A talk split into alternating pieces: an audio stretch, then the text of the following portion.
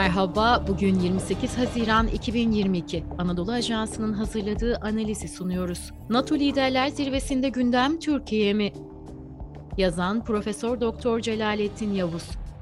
Seslendiren Tuğba Memiş.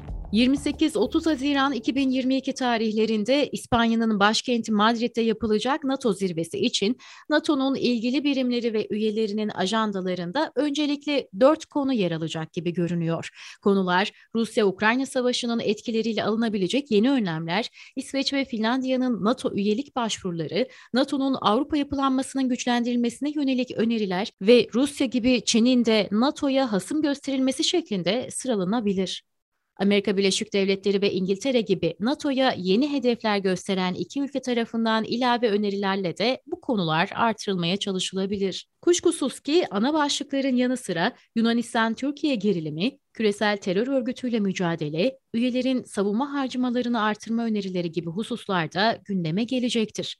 Konular her ne olursa olsun zirvede ABD-İngiltere ikilisinin ajandalarıyla büyük ölçüde örtüşmeyen Türkiye'nin adı sıkça geçerek kaygıları paylaşılacaktır. Bu liderler zirvesinde bizzat Cumhurbaşkanı Recep Tayyip Erdoğan tarafından ittifakın savunma ruhuna aykırı ve Türkiye'yi bezdiren durumların açıklanma fırsatı olacaktır. NATO zirvesiyle ilgili bazı satır başları.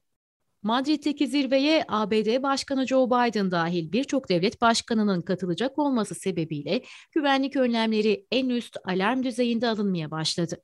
Polis, jandarma ve diğer yerel güvenlik birimlerinin personeli dahil 10 bin güvenlik görevlisinin görev alacağı zirve için ABD'den Biden'la birlikte katılacak bin kişilik heyet için 3 otel kapatılmış durumda.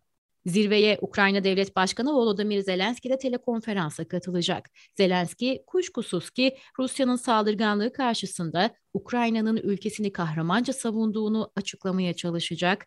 Avrupa Birliği ve NATO üyeliğine vurgu yapacak. Ukrayna'nın savunması demek Avrupa ve NATO'nun savunması demektir diyerek Rusya'ya karşı daha caydırıcı yaptırımlarla kendisi için ekonomik yardım ve silah desteği arayışlarını sürdürecek. Muhtemelen İsveç ve Finlandiya'nın NATO üyeliğinin gerekliliğini de savunacak. Bir diğer önemli gelişme NATO zirvesine ilk kez Japonya'dan bir başbakanın katılacak olması. Japonya Başbakanı Kishida Fumio'nun katılımı, Çin ve Kuzey Kore tehditlerini yakından hisseden bir ülke olması gerekçesiyle son derece önemli. Muhtemelen ABD tarafından zirveye katılması teşvik edilen Fumio'nun konuşması ve ikili görüşmeleri uzak doğudaki dengeler açısından ABD'ye destek verecek. Zira 2021 NATO zirvesine pandemi sebebiyle online olarak katılan Biden, Çin'i NATO'ya hasım göstermeye çalışmış ama Avrupalı üyeleri ikna edememişti. Çin'in son haftalarda Güney Çin denizindeki askeri hareketliliği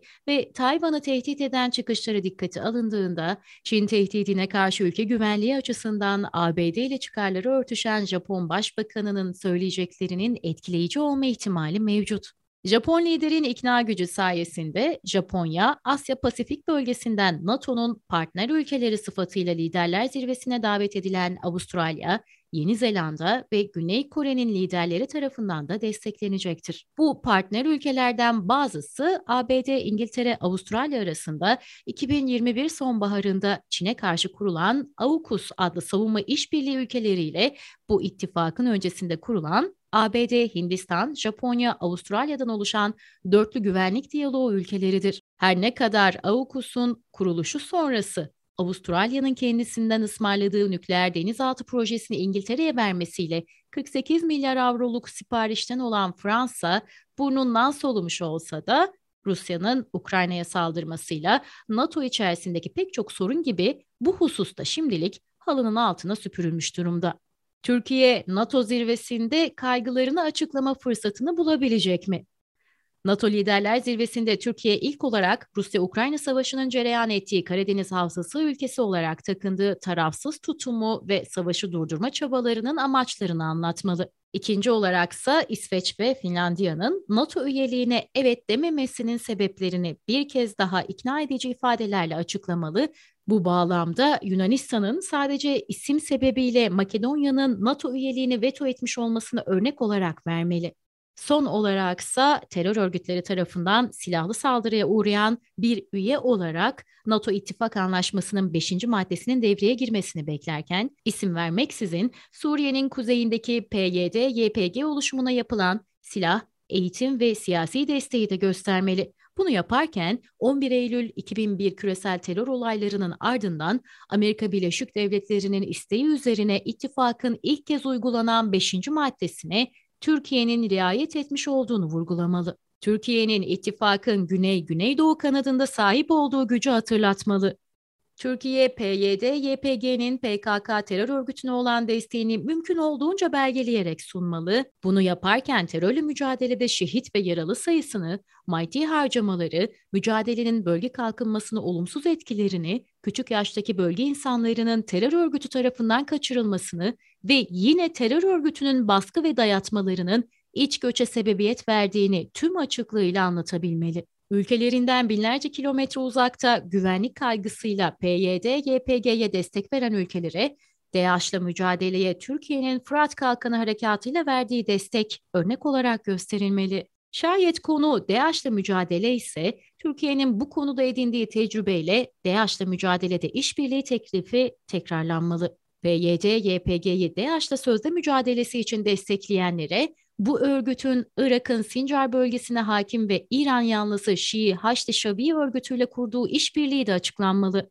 Son olarak Türkiye'nin ittifakın Güney-Güneydoğu kanadında sahip olduğu gücü hatırlatmalı, Avrupa'nın doğusunda açıkça görülen tehdidi durdurabilmek için kendisine duyulacak ihtiyacı ayrıca vurgulaması buradaki en can alıcı hususlardan biri. Tüm bunların sonunda Türkiye'nin bir pazarlık içerisinde olmadığı, tamamen ittifak anlaşmasının ruhuna uygun hareket edilmesini istediği, belirli belgeleri de kapsayacak şekilde Türkiye'nin istekleri yerine getirildikten sonra iki ülkenin üyeliğine onay verileceğinin altı çizilmeli. Başta Amerika Birleşik Devletleri temsilcileri olmak üzere dinleyenler tarafından PYD, YPG'nin terörist olmadığı, aksine terörle mücadelede müttefik oldukları açıklanmaya çalışılacaktır. Durum göründüğünden zor olsa da bu zirveyle Türkiye'nin haklı itirazları kayıt altına alınmış olacak. İsveç ve Finlandiya'nın NATO üyeliğinin ABD ve İngiltere'ye ilaveten Polonya, Romanya, Baltık ülkeleri ve Kuzey Kanad'ın tek ülkesi Norveç tarafından büyük bir destek görmesi muhtemel. Her ne kadar Avrupa Birliği'nin güçlü ülkeleri iki ülkenin mevcut savaş ortamında NATO'ya üye olmaları halinde Rusya'nın beklenmedik hareketler sergileme riskini tahmin etseler de İsveç ve Finlandiya'nın aynı zamanda AB üyesi olmalarından sebep seslerini çıkartmayacaklardır. Rusya-Ukrayna çatışmasını durdurma çabalarına destek bulunabilir mi? Zirvenin ana konusu olan Rusya-Ukrayna savaşı bugüne kadar ittifakı domine eden ABD-İngiltere tarafından durdurulması bir yana adeta teşvik ediliyor. Zira bugüne kadar Rusya'ya uygulanan yaptırımlar savaşı sona erdirmedi. Savaş öncesi Ukrayna'ya gönderilen paralı askerler, silah ve mühimmat yardımları, Ukraynalılardan yaratılan milis güçleri, Küresel çapta Ukrayna'ya verilen medya desteği Rusya'yı durdurmaya yetmedi. Üstelik Rusya savaş başladıktan sonra petrol gelirlerini daha da artırdı. ABD ve İngiltere ikilisiyle Polonya'nın peşine takılan NATO üyelerinin Ukrayna'ya neredeyse sınırsız silah yardımı yapmak yerine iki ülke arasında kalıcı ateşkes örneğin vermeleri vurgulanmalı. Bunu yaparken savaşın Ukrayna'da yarattığı tahribat, yakın ülkeler başta olmak üzere Avrupa ve dünyada ortaya çıkardığı gıda sıkıntısı ve artan ekonomik sorunlar göz önüne serilmeli, bu sorunların giderek artış kaydeden iklim değişikliğiyle beslenerek çığ gibi büyüyeceği, Avrupa'ya doğru yeni sığınmacı akınlarını tetikleyebileceği hatırlatılmalı ve savaşın sonlandırılma çabalarında adeta tek başına kalan Türkiye'ye destek talep edilmelidir.